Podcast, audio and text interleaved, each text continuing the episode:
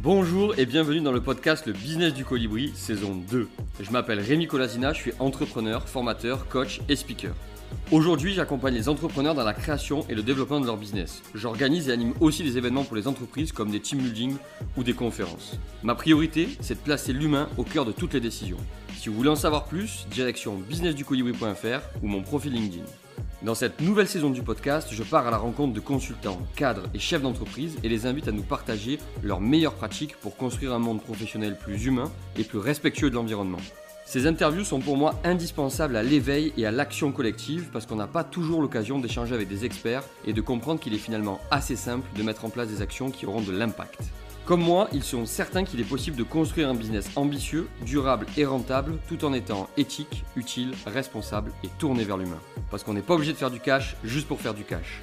Comme moi, ils sont convaincus que les interactions et le partage peuvent créer quelque chose d'encore plus fort en faisant émerger des idées et des opportunités nouvelles pour un meilleur avenir.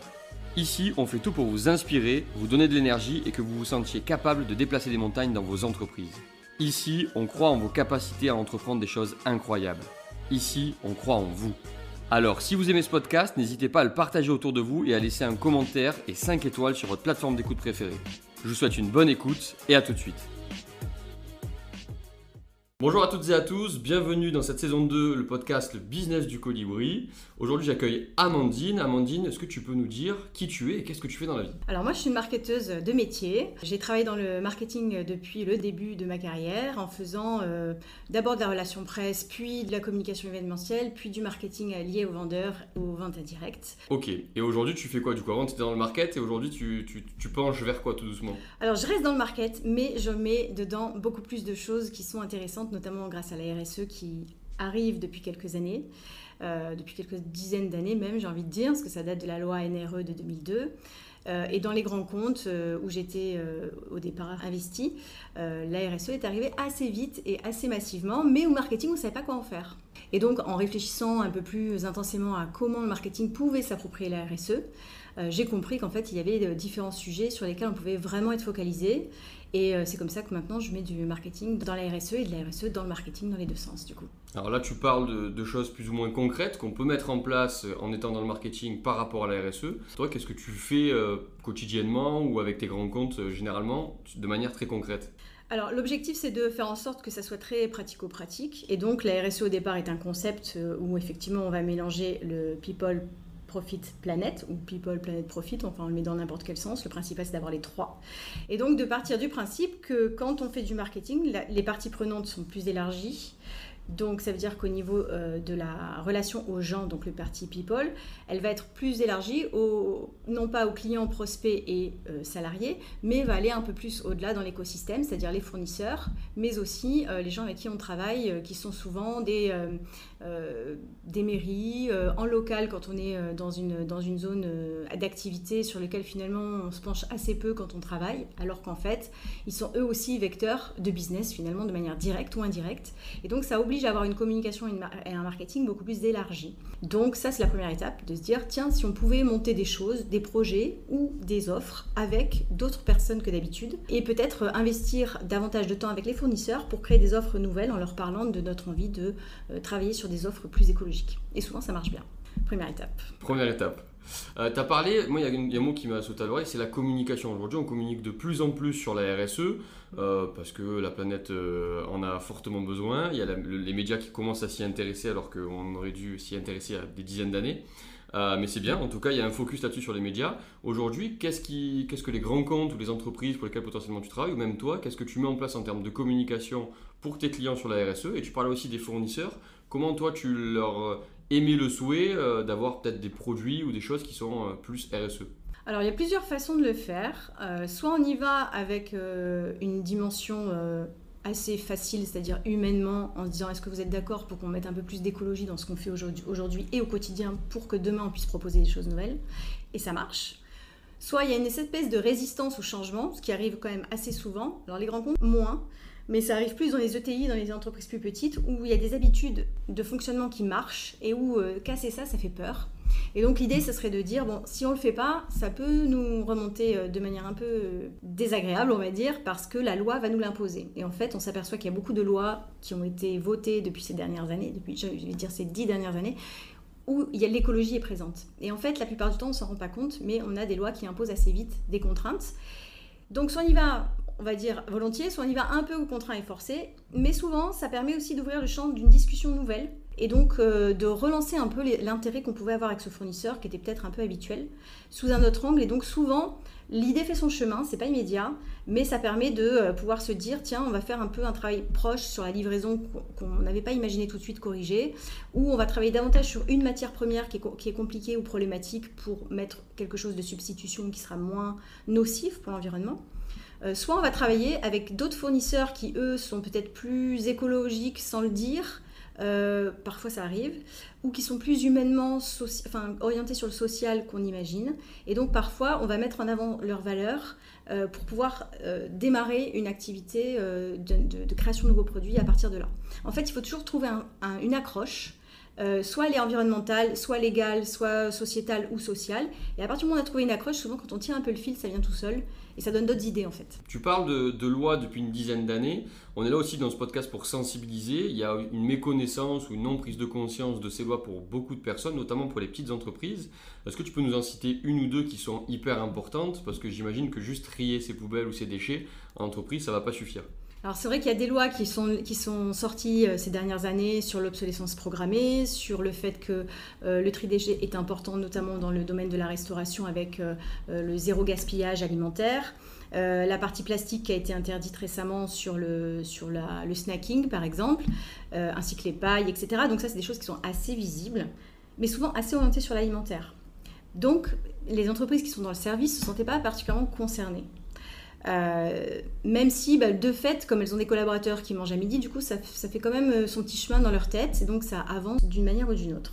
Néanmoins, la loi Pacte de 2019, elle, par contre, est très influente, puisqu'elle oblige toutes les entreprises de toutes les tailles à euh, rentrer dans une démarche de développement durable, quelle que soit son activité, son secteur, et n'importe quelle taille, de toute façon, il faut rentrer dans cette démarche. Donc, ça veut dire que les entreprises se sont interrogées en disant mais qu'est-ce qu'on va pouvoir faire à notre niveau?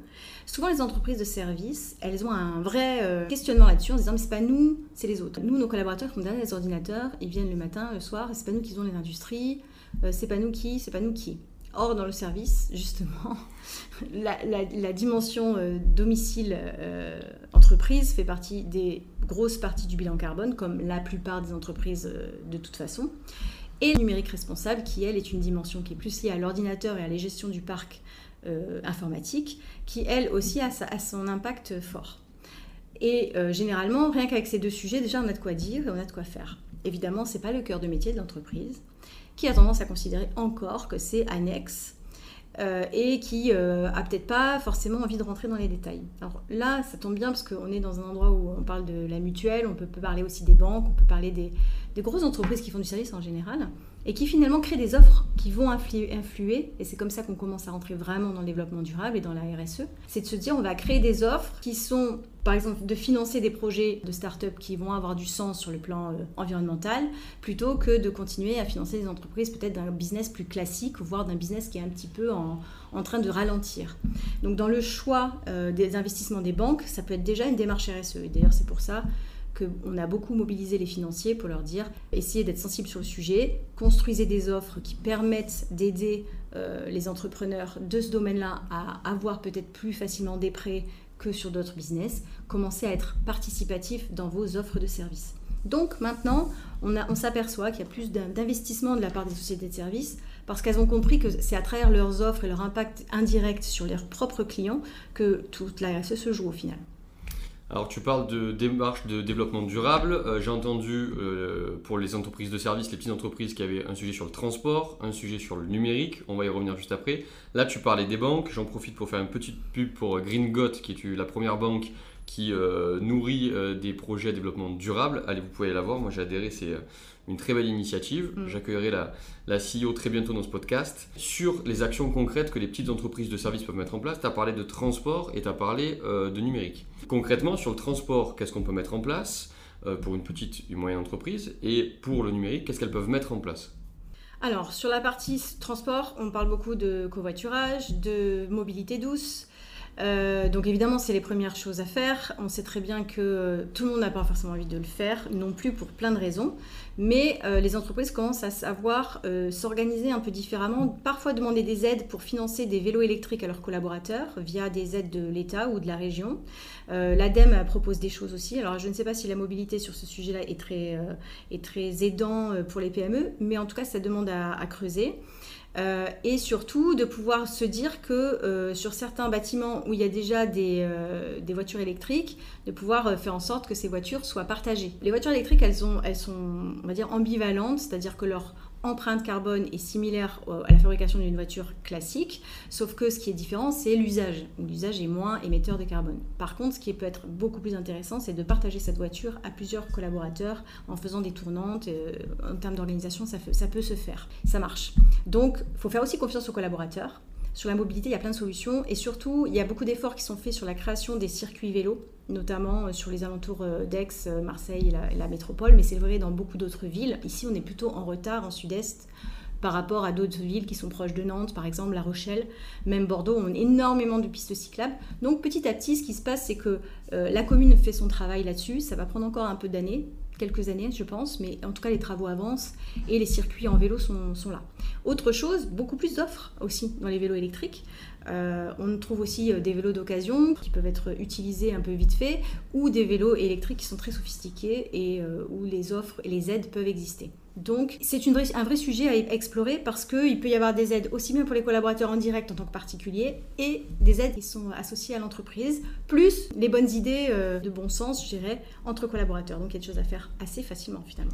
Ouais, donc sur le transport, c'est un gros point noir sur l'empreinte carbone hein, lorsqu'on vient de travailler, notamment sur le service. Euh, donc il y a des vélos électriques, il y a le covoiturage.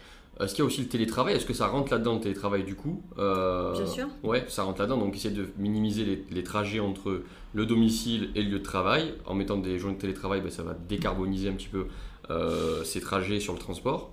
Et après, on a parlé du numérique. Sur le numérique, là, on a entendu la, ministre qui a dit il faut vider ses boîtes mail et arrêter de mettre des images dans vos signatures d'email.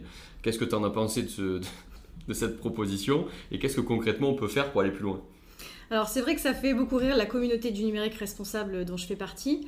Euh, parce que effectivement c'est pas euh, c'est pas suffisant. Alors c'est une bonne idée parce que c'est vrai que quand on a euh, j'ai déjà vu avec des étudiants auxquels je donne des cours 30 000 emails dans une boîte mail ça me paraît complètement hallucinant parce que à la limite à quoi ça sert d'avoir une boîte mail si on l'ouvre pas? Mais c'est surtout le fait que l'empreinte du numérique elle est liée à la vidéo à l'usage massif et intensif de la vidéo. Là on va faire une vidéo et donc l'idée c'est de pouvoir se dire en tant que producteur de vidéos, de limiter au maximum la qualité des vidéos pour réduire l'appel à la bande passante sur, euh, sur les réseaux. Netflix fait partie des bêtes noires euh, dans le sujet, parce qu'on consomme beaucoup de, films de ce biais-là, sans parler de la dimension porno qui fait à peu près 16% de la bande passante. Donc déjà, rien que sur des sujets annexes, c'est-à-dire du loisir, on est sur la moitié de la, de la bande passante qui est accordée à ça. Bon, ça, ça fait déjà réfléchir. Et sur la partie euh, donc numérique, ce qui coûte le plus entre guillemets en termes de carbone, c'est le fait de, effectivement de, consommer beaucoup beaucoup de recherches. Par exemple, quand on fait beaucoup de recherches sur Google, euh, on sait qu'une recherche c'est une heure d'une lampe allumée.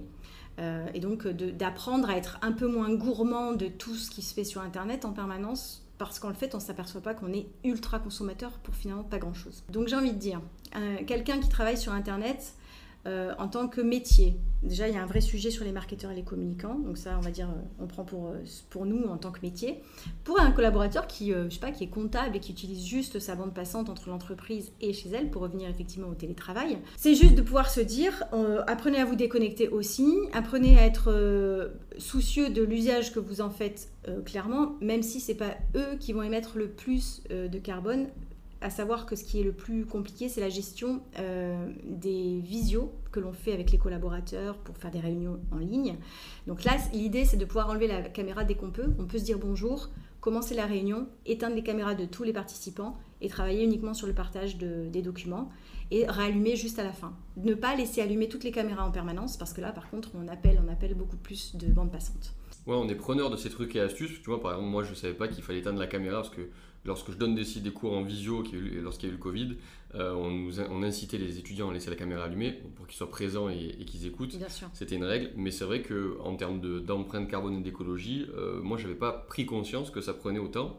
Après, tu vois, quand tu me donnes l'exemple de Netflix et de, et de l'industrie du porno sur des trucs loisirs qui sont à plus de 50% de la bande passante, moi j'ai envie de dire aussi un peu comme les entreprises de services qui disent c'est pas moi, c'est l'industrie, j'ai envie de dire c'est pas moi professionnel euh, qui pollue, c'est finalement euh, tout le monde qui regarde Netflix et c'est tout le monde qui doit prendre conscience d'eux.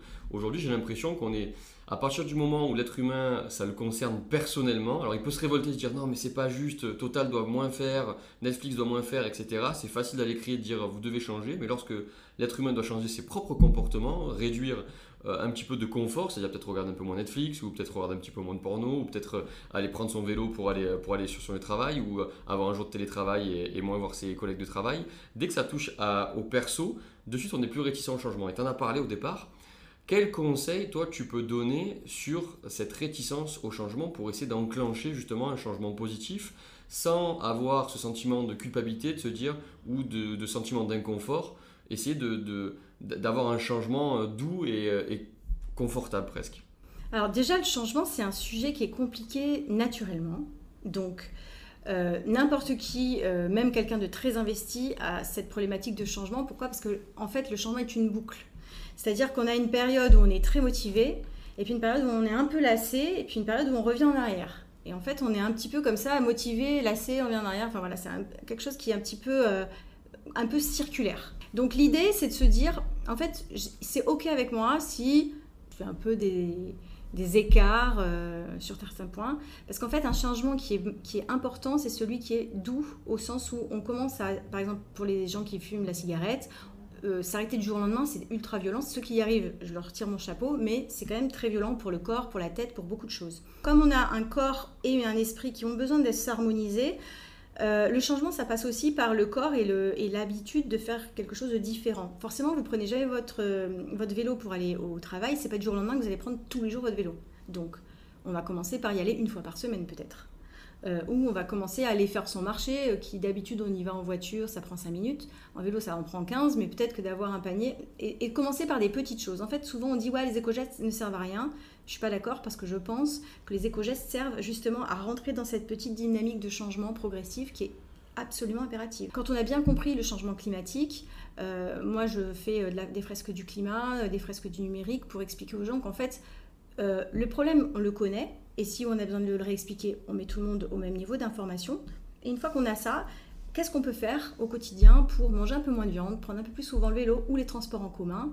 Euh, qu'est-ce qu'on peut faire pour pouvoir se dire bah, je résiste aux dernières promotions et aux soldes parce que finalement j'ai assez de, t-shirts et de, et de vêtements et c'est petit à petit que ça vient. Se laisser le temps finalement de prendre euh, état de, de ce changement-là, d'être plus doux avec soi-même, d'être OK avec ce changement. Souvent on dit qu'il faut 21 jours avant que le corps imprime un changement, donc il faut se laisser le temps, euh, c'est hyper important. Il y a un truc aussi, moi, il y a des entrepreneurs qui viennent me voir et qui me disent Rémi, euh, l'écosystème, euh, le développement durable, etc., c'est super cool. Euh, mais moi, j'ai des boîtes de carton à pizza, par exemple, elles me coûtent 15 centimes. Si je prends du carton biodégradable, il va me coûter 45 centimes. moi, derrière, c'est plus viable, je gagne, gagne qu'un euro par pizza, je vais en gagner plus de 15 centimes, je vais pouvoir payer mon employé. Bref, il y a des contraintes économiques qui arrivent et on se rend compte qu'aujourd'hui, être éco-responsable, ça coûte plus d'argent. Alors sur le perso, on va peut-être économiser un peu d'argent avec l'essence, le covoiturage, les transports en commun, euh, en regardant peut-être un peu moins son téléphone, on va peut-être s'aérer l'esprit dans, dans, la nature ou promener mmh, ou prendre plus de temps avec sa famille ou son entourage et, vivre des bons moments. C'est peut-être plus simple sur le perso. C'est vrai que sur le pro, il y a cette contrainte économique euh, qui, euh, qui, auquel les, entrepreneurs sont confrontés. toi, est-ce que tu as des tips, des conseils, des des choses à partager qui peuvent répondre à cette contrainte économique que vivent beaucoup d'entrepreneurs de, petites entreprises Alors souvent, ce qui se passe, c'est qu'on pense qu'on n'a pas beaucoup de poids. Or, c'est pas vrai. c'est pas vrai parce qu'en fait, c'est en discutant avec ses fournisseurs qu'on trouve les solutions. Donc, euh, même sur du carton de pizza, j'ai envie de dire, euh, passez un coup de fil à votre fournisseur et posez-lui la question. Et à la limite, mettez-le en concurrence avec d'autres. Et voyez ce qui se passe. Parce que souvent, euh, on peut faire des partenariats avec nos fournisseurs sans forcément en avoir eu l'idée au départ en se disant mais il ne voudra jamais parce que euh, si j'ai pas le volume, euh, etc. Mais en fait, si vous commencez à dire bon, comment on pourrait faire pour, euh, est-ce qu'on peut imaginer garder le carton une deuxième fois ou pas? Alors je dis une bêtise parce que c'est vrai que sur du carton de pizza, ça me paraît compliqué. Mais peut-être qu'il y a quelque chose à trouver avec le fournisseur. Donc, alors les cartons de pizza, c'est vrai que c'est compliqué parce qu'il y a de l'huile qui passe à travers la pizza elle-même et c'est à cause de cette huile que les cartons ne sont pas recyclables de la même manière qu'un carton d'emballage pourrait l'être. Donc il y a un vrai sujet là-dessus, mais je suis persuadée que si on cherche, on trouvera des gens qui travaillent sur cette question. Donc, de poser la question, déjà, ça met ça dans la tête du fournisseur et donc ça fait, euh, ça fait son effet en fait. Moi, je vais te parler de mon cas. Là, on lance, le colibri français, donc c'est euh, comme euh, Ralph Lauren, Lacoste, etc. Sauf qu'à la place du, du, crocodile, il va y avoir un colibri. J'ai sourcé une entreprise française qui fait du tissu en France, qui brode en France, qui livre en France. Tout, tout est en France. Ça s'appelle le colibri français pour, pour faire travailler l'économie française et aussi pour le développement durable et pour l'empreinte carbone. Cette marque-là, moi, il n'y a qu'un seul fournisseur qui est en France. Il fait que des pulls, des polos. Euh, j'ai pas de casquette. Casquette, je suis obligé de me livrer mm. euh, en, euh, au Portugal ou en Italie. pareil pour d'autres choses. Ou alors, je passe par la Chine et c'est trois fois moins cher. Moi, j'essaie de payer plus cher, de prendre moins de marge et de, de proposer des prix qui sont largement accessibles à tout le monde j'ai été confronté à un problème, c'est de me dire, ok, est-ce que je prends euh, par exemple un coton euh, qui n'est pas bio, mais qui est en France et qui est made in France, ou un coton bio qui vient, euh, j'en sais rien moi, j'allais dire de Russie, mais pas de Russie, mais de Lituanie. Il y a, cette, il y a ce transport-là qui qui est mis en compte. C'est quoi l'empreinte carbone? Est-ce qu'il vaut mieux que je prenne du coton bio Est-ce qu'il vaut mieux que je prenne du coton qui n'est pas bio et qui est en France? Souvent, il y a des conflits comme ça où on se dit, ben, finalement, je sais pas. Est-ce qu'il existe des outils pour se dire, ok, il vaut mieux que je privilégie ce fournisseur-là, ce produit-là, parce que l'empreinte carbone va être euh, moindre et ce que je vais proposer à mes clients, finalement, c'est beaucoup plus euh, euh, sain, c'est beaucoup plus décarbonisé que notre produit? Est-ce qu'il y a des outils que tu peux nous communiquer ou des réflexes à avoir ou, autre chose? Alors, c'est toujours le problème de, de l'analyse du cycle de vie. Euh, alors, normalement, l'analyse du cycle de vie, c'est un vrai, euh, une étude de matière, de matériaux qui est faite par des, par des ingénieurs. Quand on veut travailler vraiment sur les matières, on fait une analyse du cycle de vie avec des critères spécifiques, etc. Alors, ce qui est génial, c'est que cet outil permet d'avoir une vraie vision des fausses bonnes idées, justement, parce que des fois, c'est le cas. Euh, peut-être que c'est pas du coton qu'il faut, mais plutôt du lin. Euh, et donc parfois on se trompe de matière. Euh, et donc les matières de substitution, il y en a plein qu'on ne connaît pas. Pourquoi? Parce qu'on n'est pas des spécialistes des matériaux. Jusqu'à présent, on ne s'intéressait pas à ce sujet. Mais en l'occurrence, le lin est une meilleure solution euh, ou euh, alors je ne sais pas s'il existe aussi du tissu de chanvre ou d'autres, parce que le chanvre on l'utilise beaucoup euh, dans les, pour l'isolation notamment, et ça remplace la laine de verre de manière tout à fait efficace. Donc il y a plusieurs types de matériaux qui peuvent être, qui être des substantielles utilisations intéressantes, mais ce n'est pas uniquement sur ce sujet qu'il va falloir se tabler, parce qu'en effet ce qui est compliqué c'est le transport plus la dimension économique, plus la réceptivité du client qui peut-être euh, utiliser un coton euh, mélangé, recyclé ou euh, de, la, fibre de lin, ça va le faire fuir. Donc il y, a tout ça à croiser et c'est vrai que quand on travaille sur du marketing produit, on a besoin de faire le groupement de tout ça. Évidemment, on n'arrivera jamais à faire quelque chose de parfait. Et donc, c'est toute une affaire de compromis. Alors, moi, ce, que, ce qui me fait toujours réagir, c'est que euh, on est beaucoup tous accusés de greenwasher, euh, les marketeurs, les communicants, etc. Pourquoi? Parce que souvent nos produits ne sont pas clean à 100%. Et en fait, on ne peut pas faire de, faire de produits à 100% clean, entre guillemets, aujourd'hui dans l'état actuel de la, de la société tel qu'on l'a. Si on crée quelque chose de nouveau, on est obligé de faire des compromis. Et donc, euh, le plus on, tente d'améliorer les choses, le mieux c'est. Parce qu'on ne pourra jamais, jamais, jamais trouver un truc 100% parfait. Ok, là tu as anticipé une question que j'allais te poser justement sur la seconde main. Tu as dit que le produit qui pollue pas, c'est celui qu'on va réutiliser, qui est déjà existant, celui qui pollue le moins, pardon, ou qui pollue pas du tout. Euh, comment on peut en entreprise aujourd'hui avoir des gestes de seconde main? Alors sur le perso, aujourd'hui il y a Vinted, il y a le Bon Coin, c'est des habitudes qu'on a pris, c'est des sites qui sont là depuis euh, de nombreuses années. Euh, est-ce que sur le perso, il existe des sites comme ça? Est-ce qu'on peut prendre des habitudes, se dire tiens, je vais acheter une flotte d'ordinateurs euh, de seconde main euh, qu'une autre entreprise dont, une autre entreprise n'a plus besoin Est-ce qu'il y a des, as des, des, sites ou des lieux où on peut aller se fournir ou, prendre des idées? J'en sais rien. Alors déjà, le Bon Coin et Vinted, c'est pas les meilleurs exemples. Je pense que tu as fait exprès de me les donner, ceux-là. Euh, parce que ça fait réagir beaucoup euh, les gens d'Emmaüs notamment, qu'on a vu euh, la directrice d'Emmaüs de France réagir sur ce point, et en fait elle a tout à fait raison, et c'est vrai qu'on ne comprend pas tout encore, et c'est normal, parce qu'en fait Vinted crée quoi Multiplie, démultiplie les transports inter-France. Pareil pour le bon coin. Si on se déplace tous de manière individuelle pour aller chercher les, produits des uns et des autres à l'autre bout du monde, euh, alors moi-même je l'ai fait une fois, mais à un moment donné, je me suis dit c'est complètement stupide. J'avais acheté euh, une chaise à l'autre bout de Marseille alors que j'habite Aix. Et je me suis dit, la chaise, je l'ai achetée 10 euros. Je viens de faire un aller-retour qui m'a coûté sans doute plus cher. J'ai plus jamais refait ça. C'était il y a 5-6 ans. Et je me suis dit, ça, ce genre de truc, c'est stupide. Donc il y a un moment donné, on va faire des erreurs, on en fait encore, et c'est normal, puisqu'on est en train de réfléchir à ce qu'on est en train de, faire. Une fois qu'on a bien dit ça, on se dit c'est quoi la solution? Alors, des solutions, on a plusieurs. Moi, je sais effectivement que je me fournis beaucoup euh, et je donne beaucoup à Emmaüs. Ils travaillent bien sur le recyclage euh, des matériaux qui sont absolument pas réutilisables en l'état ou vendables en l'état. Donc déjà, ils ont travaillé beaucoup sur les filières, notamment sur la filière des 3E, déchets électriques électroniques. Euh, et qui sont aussi du, la partie ménager, tout ce qui est petit électroménager ou gros électroménager. Donc ça, c'est quelque chose qui est en train de vraiment être structuré. Ça a mis du temps, mais maintenant c'est bien. Sur la partie textile, c'est la même chose. Et donc, si on doit se fournir quelque part, c'est plutôt chez des gens comme Emmaüs. Pourquoi? Parce qu'ils font travailler au niveau social des gens qui sont dans la difficulté. Ils savent gérer la partie recyclage de manière beaucoup plus structurée, Vinted, etc. Ils savent pas ce que c'est tout ça. En même temps, c'est une question de choix. Si vous avez la FNAC à côté de chez vous et que Emmaüs est à 30 bornes, il y a un moment, voilà, c'est toute une question de compromis et c'est juste ça qu'il faut arriver à, faire euh, au quotidien, c'est à, bien réfléchir euh, le pour, le contre. Et, les écarts sont pas toujours euh, si faciles que ça à définir. Et donc, où est-ce que je vais? Je vais chez Emmaüs pour acheter mes, mes PC ou il y a, de, il y a des... Euh, Alors, il y a des entreprises dans ces métiers comme Ecoder, comme EVA euh, ici dans le sud. Selon les zones où on habite, souvent, il y en a au moins une ou deux qui se sont spécialisées là-dedans. Euh, donc il faut vous renseigner sur le rachat ou le réemploi d'ordinateurs. Vous tapez sur Internet les mots-clés qui vont bien et vous allez forcément trouver des, des, entreprises de ce type-là.